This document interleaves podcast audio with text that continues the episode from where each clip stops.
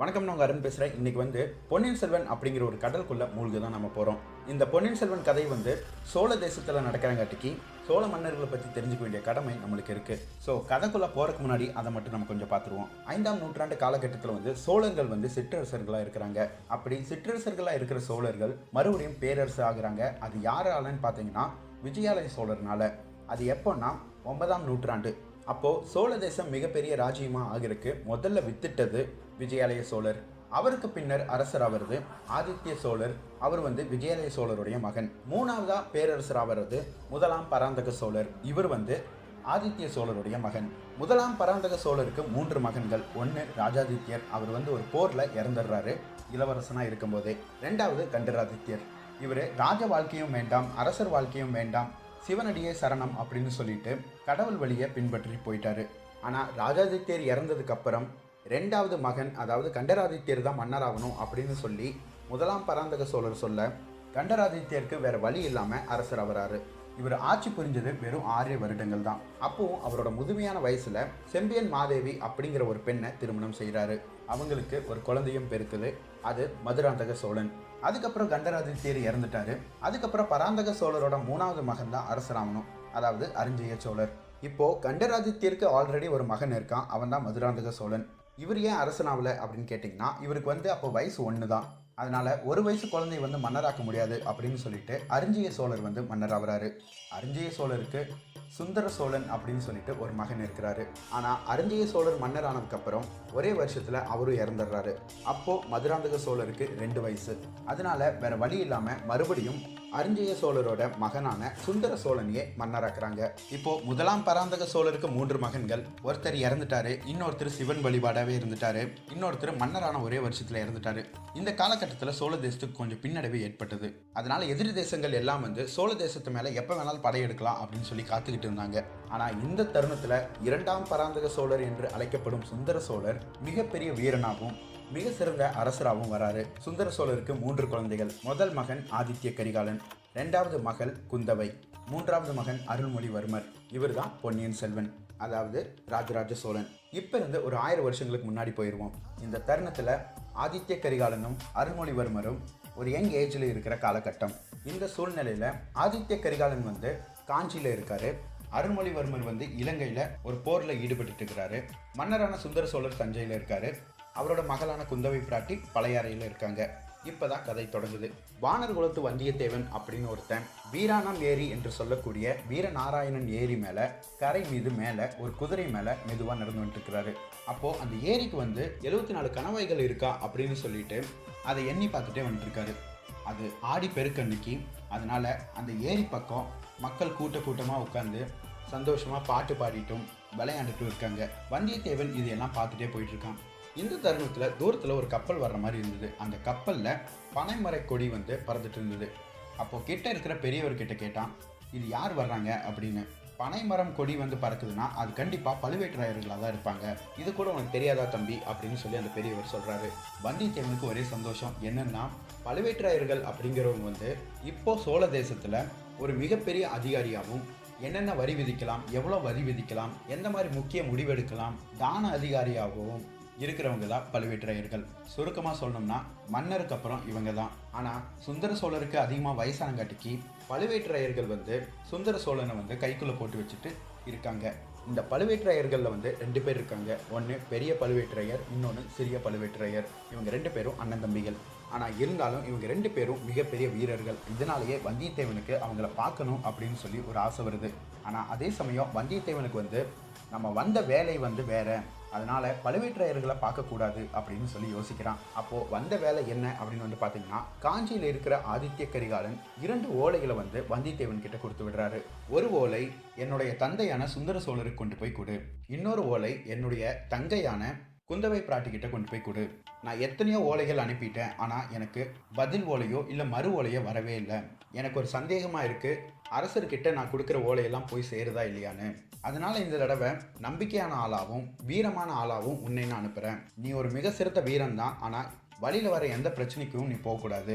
அது மட்டும் இல்லாமல் நீ ஓலை கொண்டு போகிற விஷயம் கண்டிப்பாக இந்த பழுவேட்டரையர்களுக்கு தெரியவே கூடாது அப்படின்னு சொல்லி ஒரு கட்டளை இட்டிருக்கிறாரு ஆதித்ய கரிகாலன்.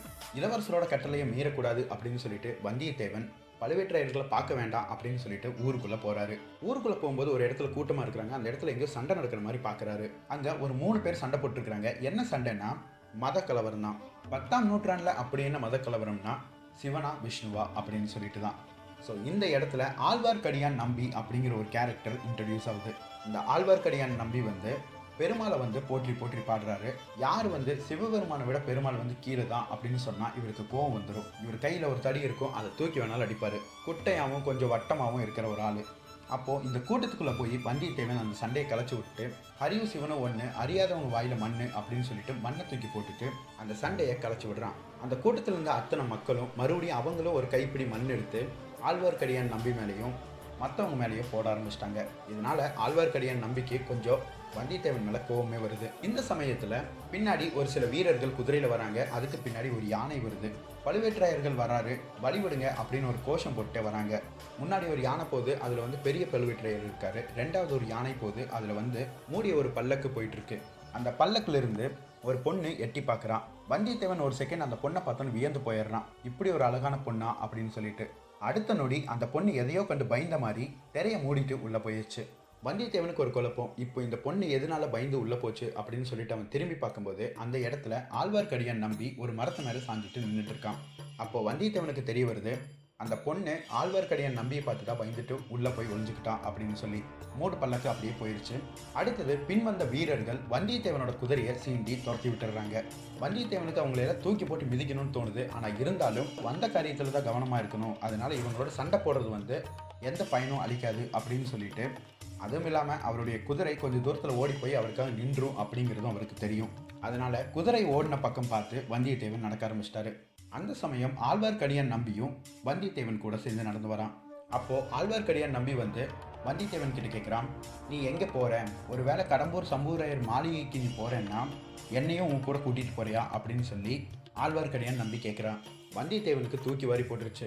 வந்தியத்தேவன் திரும்ப கேட்டான் உங்களுக்கு ஜோசியம் ஏதாவது தெரியுமா? உங்களுக்கு எப்படி தெரியும்?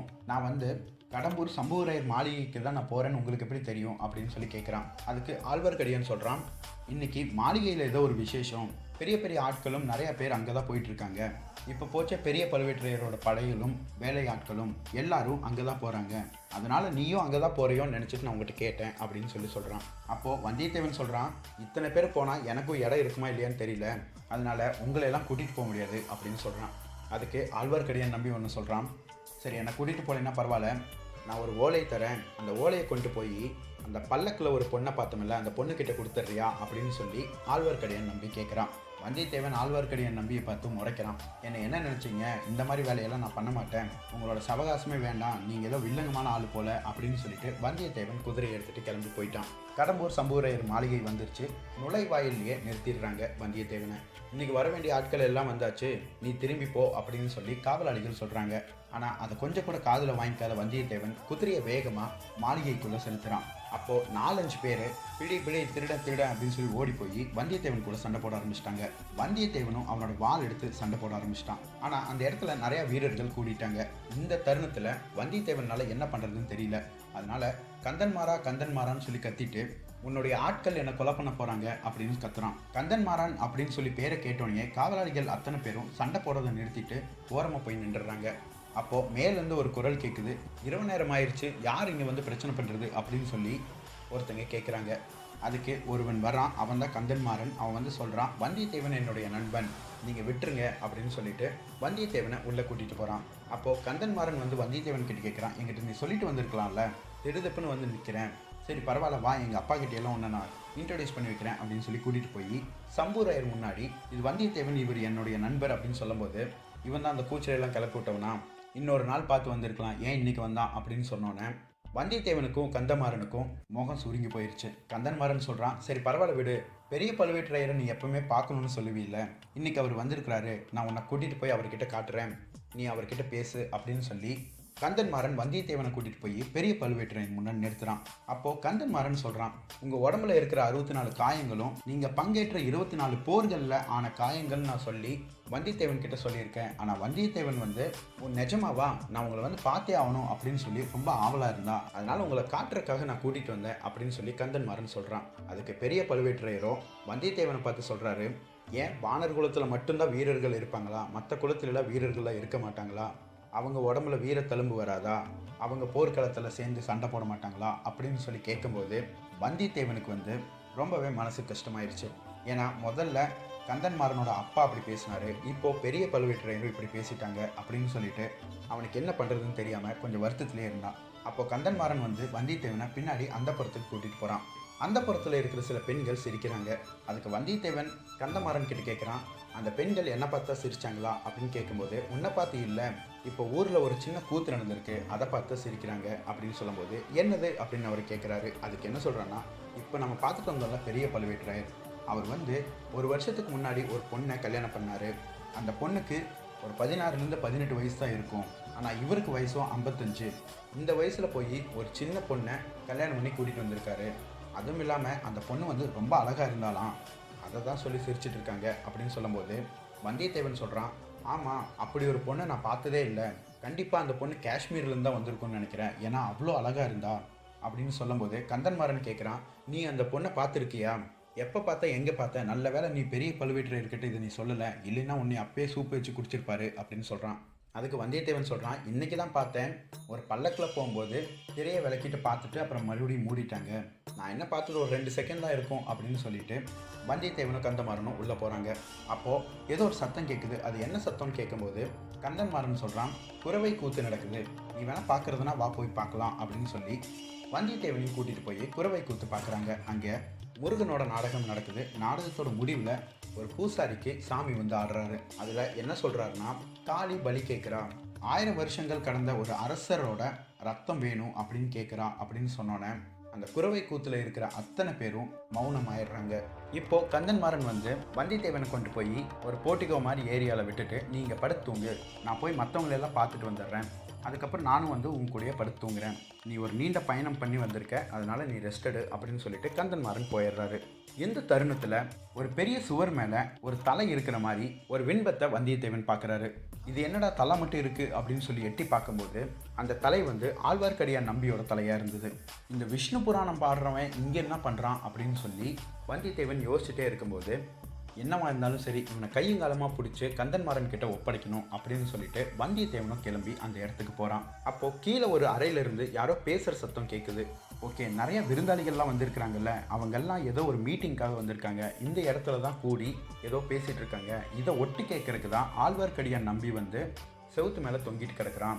இப்போ இவங்க பேசுறது எதுக்கு இவன் ஒட்டு கேட்கணும் அப்படின்னு சொல்லி வந்தியத்தேவன் கொஞ்சம் யோசிக்கிறான். அப்போ டக்குன்னு திரும்பி பார்க்கும்போது அந்த இடத்துல அந்த அழகான பொண்ணு வந்த மூடு பல்லக்கு அங்கே இருக்குது அப்புறம் வந்தியத்தேவன் புரிஞ்சுக்கிட்டான் ஓகே இந்த ஆழ்வார்க்கடியான் நம்பி வந்து இந்த பொண்ணை தேடித்தான் வந்திருக்கான். இவன் அடங்க மாட்டான் போல.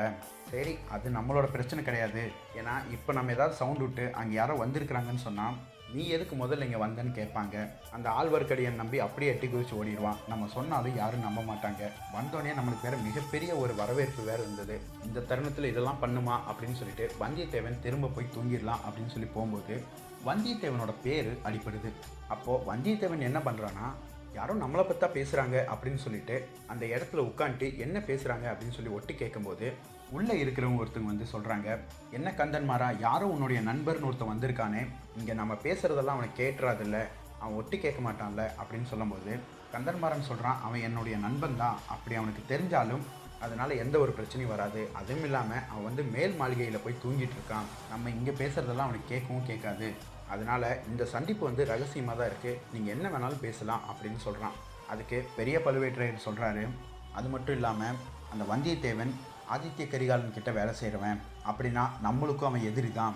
இந்த இடத்துல நம்ம கொஞ்சம் யோசிச்சு தான் முடிவெடுக்கணும் அப்படின்னு சொல்லி பெரிய பழுவேட்டரையர் சொல்கிறாரு அப்படி இந்த விஷயம் அவனுக்கு தெரிஞ்சிருச்சு அப்படின்னு எனக்கு தெரிய வந்ததுன்னா நான் அவனை கொன்றுவேன் உன்னுடைய நண்பன் நல்லா நான் பார்க்க மாட்டேன் அப்படின்னு சொன்னோன்னே வந்தியத்தேவனுக்கு தூக்கி வாரி போட்டுருச்சு. அதே சமயம் அப்படி என்னடா ரகசியம் பேசுகிறாங்க அப்படின்னு சொல்லிட்டு மறுபடியும் ஒட்டு கேட்கறக்காக உட்கார்றான். அந்த ரகசிய கூட்டத்தில் சோழ தேசத்தில் இருக்கிற முக்கிய அதிகாரிகளும் சிற்றரசர்களும் இருக்கிறாங்க. அப்போது பெரிய பழுவேற்றையர் ஒரு விஷயம் சொல்கிறாரு வர வர சோழ தேசத்தில் வந்து நிறைய குழப்பங்கள் ஏற்படுது. நீங்களும் நானும் ஒவ்வொரு போர்களையும் ரத்த சிந்தி சோழ தேசத்துக்கு வெற்றி தேடி தந்திருக்கோம். ஆனால் இருந்தாலும் முதல்ல அந்த மரியாதையெல்லாம் நம்மளுக்கு இருந்தது. ஆனால் இப்போது அந்த மரியாதை நம்மளுக்கெல்லாம் இல்லை. அதுக்கு காரணம் இப்போ இளவரசராக இருக்கிற ஆதித்ய கரிகாலனும் அவருடைய தம்பி அருள்மொழிவர்மரும் தான். அப்போது அந்த கூட்டத்தில் இருக்கிற ஒருத்தர் அது எப்படி சொல்கிறீங்க அப்படின்னு கேட்கும்போது இரண்டாம் பராந்தக சோழருக்கு முன்னாடி படைத்தலைவனாக யார் யார் இருப்பாங்க? அப்படின்னு கேட்டப்போ ஒரு ரெண்டு மூணு சிற்றரசர்கள் கை தூக்கிட்டு நாங்கள் தான் இருந்தோம் அப்படின்னு சொன்னாங்க. இப்போது இரண்டாம் பராந்தக சோழர் மன்னரானதுக்கப்புறம் அவர் என்ன பண்ணிட்டாருன்னா அவருடைய மகன்களையே வந்து ஒவ்வொரு படைக்கும் தலைவர்களாக போட ஆரம்பிச்சிட்டாங்க. இதனால் சிற்றரசர்கள் பின்வந்து தான் சண்டை போட வேண்டியதாக இருந்தது. அப்போது உங்களோட உரிமையெல்லாம் அவங்க பறிக்கிறாங்க. அது மட்டும் இல்லாமல் சுந்தர சோழனுடைய முதல் மகனான ஆதித்ய கரிகாலனுக்கு இளவரச பட்டை சூட்டிட்டாங்க. நம்ம யாராவது கிட்ட கேட்டாங்களா அப்படின்னு கேட்கும்போது அதில் ஒருத்தர் எந்திரிச்சு சொன்னார் நம்ம கிட்ட கேட்கல ஆனால் குந்தவை பிராட்டிகிட்டையும் செம்பியன் மாதேவி கிட்டையும் கேட்டதா தகவல் வந்துச்சு. அப்படின்னு சொல்லும்போது பெரிய பழுவேற்றையருக்கு எச்சா கோவம் வந்துருச்சு. என்ன சொல்கிறாருன்னா சோழ தேசத்தில் எந்த காலகட்டத்தில் பெண்கள் கிட்ட கேட்டு முடிவெடுத்தாங்க? கல்லணையை கட்டின கரிகால சோழன் காலத்தில் கூட இப்படி ஒரு விஷயம் நடக்கலையே. இப்போது சுந்தர சோழர் ஏன் அவருடைய மகளோட பேச்சும் செம்பியன் மாதேவியோட பேச்சும் கேட்குறாரு இதுலேருந்தே தெரியலையா? நம்மளுக்கெல்லாம் மரியாதையே இல்லை அப்படின்னு. அதுவும் இல்லாமல் சுந்தர சோழருக்கு வந்து இப்போ ரொம்ப வயசாயிருச்சு. அதனால அவர் புத்தி கெட்டு போய் என்னென்னமோ பண்ணிட்டு இருக்காரு இன்னொரு விஷயம் சொன்னால் நீங்கள்லாம் நம்பவே மாட்டீங்க. அதாவது ஆதித்ய கரிகாலன் காஞ்சியில இருந்து சாளுக்கிய மன்னர்களோடையும் ராஷ்டிரகூட மன்னர்களோடையும் சண்டை போட சொன்னால் அங்கே உட்காந்து பொன் மாளிகை கட்டிகிட்டு இருக்கிறாரு. நம்ம சோழ தேசத்தில் இருக்கிற கஜானாவையெல்லாம் காலி பண்ணிட்டு இருக்கிறாரு. இன்னொரு பக்கம் இலங்கைக்கு போருக்கு போன அருள்மொழிவர்மர் புது சட்டத்திட்டங்களை கொண்டு வராரு. எந்த நாட்டுக்கு நம்ம போருக்கு போனாலும் அந்த போர் வீரர்களோட உணவு அந்த தேசத்திலிருந்தே எடுத்துக்கணும். இதுதான் வந்து போர் முறை. ஆனால் அருள்மொழிவர்மர் என்ன சொல்கிறாருன்னா அரசருக்கும் அரசருக்கும் தான் சண்டை. அதனால நம்ம வந்து அரசர்களோட தான் சண்டை போடணும். அங்கே வாழ்ந்துட்டு இருக்கிற மக்கள்கிட்ட போய் எந்த விஷயத்தையும் பிடுங்கக்கூடாது. அதனால சோழ தேசத்துலேருந்து இலங்கைக்கு நெல்மணிகளை அனுப்பி விடுங்கன்னு சொல்லி கட்டளையிடுறாரு. இதனால இலங்கையில் நடக்கிற போருக்கு தஞ்சையிலேருந்து நெல்மணிகள் போயிட்டுருக்கு. ஒரு பக்கம் ஆதித்ய கரிகாலனும் காசு செலவு பண்ணிட்டு இருக்கிறாரு இன்னொரு பக்கம் அருள்மொழிவர்மரும் இந்த மாதிரி காசு செலவு பண்ணிட்டு இருக்காரு இதனால தான் சிற்றரசர்களான உங்களுக்கு நான் அதிகமான வரிகள் போட வேண்டியதாக இருக்குது கடுமையான சட்டங்கள் போட வேண்டியதாக இருக்குது நான் மட்டும் இல்லைன்னா சோழ தேசம் என்னைக்கோ வந்து அழிஞ்சு போயிருக்கும். நான் தான் ஏதோ பிடிச்சி வச்சு காப்பாற்றிட்டு இருக்கேன் அப்படின்னு சொல்லி பெரிய பழுவேற்றையர் சொல்கிறாரு அதுக்கு கூட்டத்தில் இருந்த ஒரு சில சிற்றரசர்கள் என்னது போருக்கு போன படைகளுக்கு நம்ம தான் சோறு அனுப்பணுமா? எதிரி நாட்டோட மக்கள்கிட்ட வந்து அன்பாக நடந்துக்கணுமா? இது எப்படி இருக்குன்னா சண்டையிட்டு அவங்கள ஜெயிக்கிற மாதிரி தெரியல. அவங்களோட காலில் விழுந்து நான் அவங்கள ஆட்சி புரிஞ்சுக்கிறோம் அப்படின்னு கேட்குற மாதிரி இருக்குது இந்த நிலைமையிலையா சோழ தேசம் போயிடுச்சு அப்படின்னு சொல்லி அந்த கூட்டத்தில் ஒரு சில பேர் சொல்கிறாங்க அந்த சமயம் வணங்காமுடியார் அப்படின்னு ஒருத்தர் எந்திரிச்சு நின்று நீங்கள் இளவரசர் மேலேயும் மன்னர் மேலேயும் வைக்கிற குற்றச்சாட்டெல்லாம் சரிதான். ஆனால் உங்கள் மேலேயும் ஒரு குற்றச்சாட்டு இருக்குது அதுக்கு நீங்கள் என்ன பதில் சொல்ல போகிறீங்க அப்படின்னு கேட்கும்போது பெரிய பழுவேற்றையர் சொல்கிறாரு என் மேலே என்ன குற்றச்சாட்டு அதை நீங்கள் சொல்லுங்கள் அப்படின்னு சொல்லும்போது சுந்தர சோழர் வந்து குந்தவை பிராட்டி என்ன சொல்கிறாங்களோ அதை தான் கேட்குறாருன்னு நீங்கள் சொன்னீங்கல்ல அதே மாதிரி உங்களுக்கு வயசு ஐம்பத்தஞ்சு ஆயிடுச்சு ஆனால் இப்போ ஒரு பொண்ணை கல்யாணம் பண்ணீங்கல்ல அப்படியே நீங்கள் எங்கே போனாலும் உங்களுடைய இளையராணியும் பல்லக்கில் வச்சு தூக்கிட்டு தூக்கிட்டு வர்றீங்க? ராஜாங்க விஷயங்கள் பேசுகிற இடத்துல ஒரு பெண்மணி எதுக்கு? அப்படின்னா உங்களுடைய இளையராணி என்னென்ன சொல்கிறாங்களோ அதையெல்லாம் கேட்டுட்டு நீங்கள் வேலை செய்கிறதா தானே அர்த்தம் அப்படின்னு சொல்லி இவர் சொல்கிறாரு அந்த பொண்ணு பேச்சை கேட்டுட்டு தான் நீங்கள் எல்லாமே பண்ணுறீங்க அப்படின்னு சொல்லியும் ஒரு சிலர் சொல்கிறாங்களே அதை பற்றி உங்களுடைய கருத்து என்ன அப்படின்னு கேட்கும்போது அதுக்கு பெரிய பழுவேற்றையர் சொல்கிறாரு அதுக்கு நான் அப்புறமா பதில் சொல்கிறேன் அதே சமயம் என்னுடைய மனைவியின் பேச்சை கேட்டு நான் எதுவுமே செய்யலை. முதல்ல இந்த பிரச்சனையை நம்ம பேசி முடிப்போம் அப்படின்னு சொல்லும்போது அப்போது அங்கே இருக்கிறவங்க எல்லாம் கேட்டாங்க சரி இப்போ என்ன பண்ணலான்னு சொல்லுங்கள் அப்படின்னு சொல்லும்போது அடுத்தபடியாக மன்னர் யார் ஆகணும்னா நம்மளுக்கு நல்லது பண்ணுறவரும் ஆகும் நம்மளுக்கு நல்லா தெரிஞ்சவரும் தான் மன்னர் ஆகணும் அப்படின்னு சொல்லும்போது கூட்டத்தில் இருக்கிற ஒரு சிலர் சொன்னாங்க அதுதான் ஆல்ரெடி ஆதித்ய கரிகாலனுக்கு இளவரச பட்டம் சூட்டிட்டோமே. எப்படி இருந்தாலும் அவர் தானே மன்னர் ஆவார் அப்படின்னு சொல்லும்போது பெரிய பழுவேட்டரையர் சொல்கிறாரு அதை நாம் மாற்றணும் வேற ஒருத்தர் அரசராக்கணும் அப்படின்னு சொல்லும்போது வேற யார் இருக்கிறாங்க? அப்படின்னு சொல்லி கூட்டத்திலேருந்து கேள்வி கேட்கும்போது பெரிய பழுவேட்டரையர் சொல்கிறாரு மதுராந்தக சோழரை நம்ம வந்து மன்னராக்குவோம் அப்படின்னு சொல்லும்போது எல்லாரும் வந்து யோசிக்கிறாங்க என்னது மதுராந்தக சோழனா? அவர் தான் அவரோட அப்பா கண்டராதித்யர் மாதிரியே சிவனடியே சரணம் சொல்லி போயிட்டுருக்கிறாரு. இந்த தருணத்தில் எப்படி நம்ம வந்து மதுராந்தக சோழரை மன்னராக்க முடியும் அப்படின்னு சொல்லும்போது பெரிய பழுவேற்றையர் அவங்களுக்கு ஒரு ரிப்ளை கொடுக்குறாரு. வழக்கப்படி பார்த்தோம்னா மதுராந்தக சோழர் தான் அடுத்த மன்னராகணும் ஏன்னா அவர் சின்ன குழந்தையா இருக்கிறங்காட்டிக்கு சுந்தர சோழர் மன்னரானார். ஆனால் அவருக்கு அப்புறம் இப்போ மதுராந்தக சோழர் தான் ஆதித்ய கரிகாலனை விட ஒரு வயசு பெரியவர். அதனால் மதுராந்தக சோழர் தான் மன்னராகணும். ஆனால் செம்பியன் மாதேவி வந்து என்ன பண்ணிட்டாங்கன்னா அரசர் பதவியை கேட்டால் எங்கே தன்னுடைய மகனை கொன்றுவாங்களோ அப்படின்னு சொல்லிட்டு அரசர் பதவி மேலே ஆசை இல்லாத மாதிரியே மதுராந்தக சோழரை வளர்த்திட்டாங்க. இதனால் நம்ம வந்து மதுராந்தக சோழர்கிட்டயே பேசி அவரையே மன்னராக்கிடுவோம் அப்படின்னு சொல்லி பெரிய பழுவேற்றையர் சொல்கிறாரு இதுக்கு மற்றவங்களும் இதுக்கு மதுராந்தக சோழர் ஒத்துக்கணுமே. அதை என்ன பண்ணுறது அப்படின்னு கேட்கும்போது அதெல்லாம் நான் பார்த்துக்கிறேன் ஆனால் எந்த பிரச்சனை வந்தாலும் நீங்கள்லாம் எங்களோட தான் இருப்பேன்னு சொல்லி ஒரு வாக்கு மூலம் கொடுக்கணும். அப்படின்னு சொல்லும்போது அந்த கூட்டத்தில் இருக்கிற அத்தனை பேரும் கண்டிப்பாக எங்களுடைய ஆதரவு உங்களுக்கு தான் பெரிய பழுவேற்றையர்களே அப்படின்னு சொல்லி கோஷங்கள் கிளப்புனாங்க. இந்த சமயத்தில் சரி இப்போ வணங்கா முடியாரோட கேள்விக்கு நான் பதில் சொல்லணும் அப்படின்னு சொல்லிட்டு பெரிய பழுவேற்றையர் போய் அந்த மூடு பல்லக்கு பக்கத்தில் நின்றுட்டு இளவரசே வெளியே வாருங்கள் அப்படின்னு சொல்கிறாரு அப்போது அந்த மூடு பல்லக்குலேருந்து திரையை விளக்கிட்டு வெளியே வர்றது மதுராந்தக சோழர். இதை பார்த்துட்டே இருந்த வந்தியத்தேவனுக்கு ஒரு மிகப்பெரிய அதிர்ச்சியாக இருந்தது. மூடு பல்லக்கில் ஒரு பெண் இருப்பான்னு பார்த்தா கடைசியில் ஒரு ஆண்மகன் இருக்கிறாரு அதுவும் மதுராந்தக சோழரா அப்படின்னு சொல்லி வந்தியத்தேவன் மட்டும் இல்லை அந்த கூட்டத்தில் இருந்த அத்தனை பேரும் ஆச்சரியப்படுறாங்க. இந்த விஷயத்தை தெரிஞ்சுக்கிட்ட வந்தியத்தேவன் எட்டி ஆழ்வார்க்கடியான் நம்பியும் இந்த விஷயத்தை பார்த்துட்டு இருக்கிறாரா அப்படின்னு சொல்லி எட்டி பார்க்குறாரு. ஆனால் கருகும்மன் இருட்டில் எதுவுமே தெரியல. சரி இனியும் இருந்தோம்னா யாராவது நம்மளை கண்டுபிடிச்சிருவாங்க அப்படின்னு சொல்லிட்டு ஓடி போய் அவர் இருந்த இடத்துல போய் படுத்துடுறாரு அப்போது இரவு ஃபுல்லாக அவர் என்ன யோசிக்கிறார்னா இப்படி ஒரு சதி வேலை சோழ தேசத்தை சுற்றி நடக்குதா? ஆதித்ய கரிகாலன் மேலேயும் அருள்மொழிவர்மர் மேலேயும் இவங்க ஏன் இவ்வளோ கோபமாக இருக்கிறாங்க? ஆதித்ய கரிகாலர் வேற நம்ம கிட்ட ரெண்டு ஓலையை கொடுத்துக்கிட்டு இருக்காங்க. அது இவங்களுக்கு எல்லாத்துக்கும் தெரியாம கொண்டு போய் சுந்தர சோழர்கிட்டையும் குந்தவை பிராட்டிக்கிட்டையும் கொடுக்கணும். ஒரு பக்கம் பூசாரி என்னடானா அரசரோட ரத்தம் வேணும்னு கேட்குறான் இன்னொரு பக்கம் இப்போ இருக்கிற அரசர் குலத்தையே அழிக்கிற மாதிரி ஒரு சதி திட்டத்தை உருவாக்கிட்டு இருக்காங்க நம்மக்கிட்டேயும் நம்பி ஒரு வேலையை ஒப்படைச்சிருக்கிறாங்க. அதையும் செஞ்சு முடிக்கணும். ஆதித்ய கரிகாலருக்கு விசுவாசியாகவும் இருக்கணும். என்ன பண்ணுறது யார்கிட்ட உதவியை நாடுறது? அப்படின்னு சொல்லி வந்தியத்தேவனுக்குள்ளே இந்த மாதிரி பல கேள்விகள் உள்ளே போயிட்டே இருந்தது. அடுத்தது வந்தியத்தேவன் என்ன பண்ணா அப்படிங்கிறத நம்ம அடுத்த காணொலியில் பார்க்கலாம். நன்றி.